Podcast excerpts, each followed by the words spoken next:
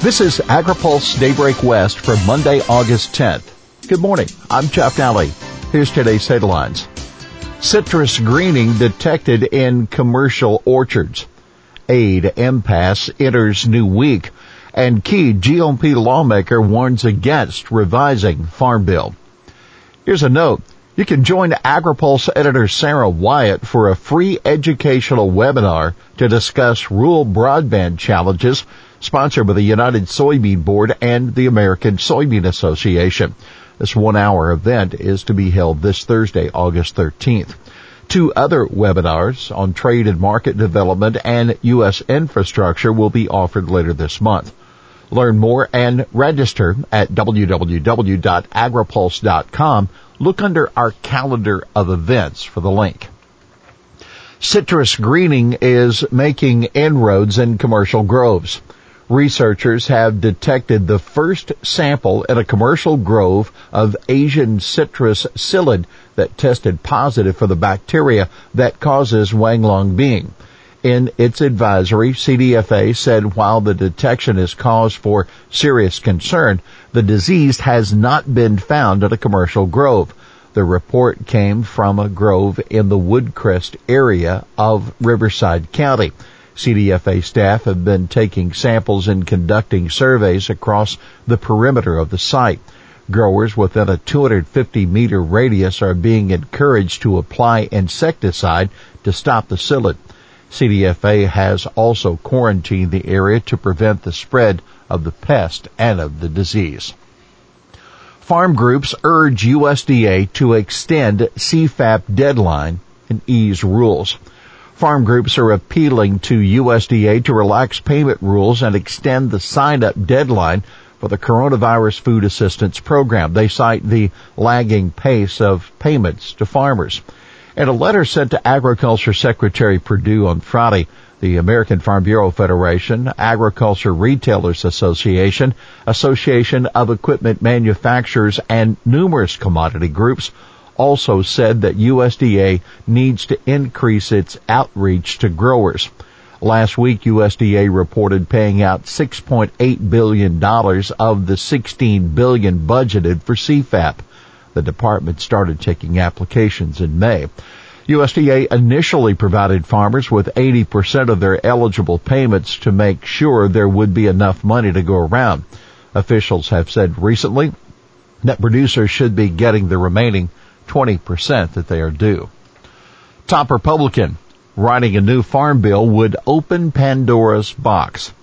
A senior Republican of the House Agriculture Committee says he's not sure the extra $20 billion negotiators are considering providing to USDA in the next aid package is enough to meet farmers' needs in 2021.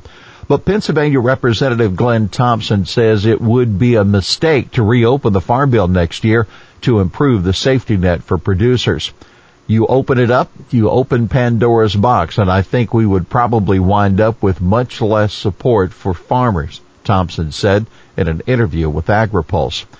Given the liberal bent of the House Democrats, you'd see a vast expansion in burdensome, unnecessarily regulatory requirements. You would certainly see a carte blanche expansion of food assistance programs, Thompson said. His two challengers for the top GOP spot on the Ag Committee, Arkansas Representative Rick Crawford and Georgia Representative Austin Scott, have both said that the 2018 Farm Bill has proven inadequate and needs to be overhauled before 2023 when it is due to expire. Ag is left out of latest U.S.-Canada trade spat. Canada says it will retaliate against the new U.S. tariffs on aluminum, but the Canadians are not hitting back on U.S. ag and food products like they did the last time the U.S. taxed metal imports. The U.S. tariffs are scheduled to go into place August 16th. The Canadian government has published a list of potential targets for retaliation, which mostly includes aluminum and products made from aluminum, such as bicycles. Canada said its retaliatory tariffs, which are guided by USMCA agreements, will go into place on September 16th. Executive orders add new twists to COVID-19 aid fight. Game of chicken between the White House and congressional Democrats goes on. As promised, President Donald Trump issued executive orders over the weekend aimed at, among other things, restoring lapsed jobless benefits, suspending payroll taxes, and stopping evictions. Senate Minority Leader Charles Schumer of New York on ABC's This Week blasted the orders as inadequate and of questionable worth, if legal. Nebraska Republican Senator Ben Sasse called the orders, quote, unconstitutional slop. White House Chief of Staff Mark Meadows said on CBS Face the Nation that negotiators are nowhere near a deal. He said, quote, I'm not optimistic that there will be a solution in the very near term. Emergency CRP haying and grazing tied to drought status.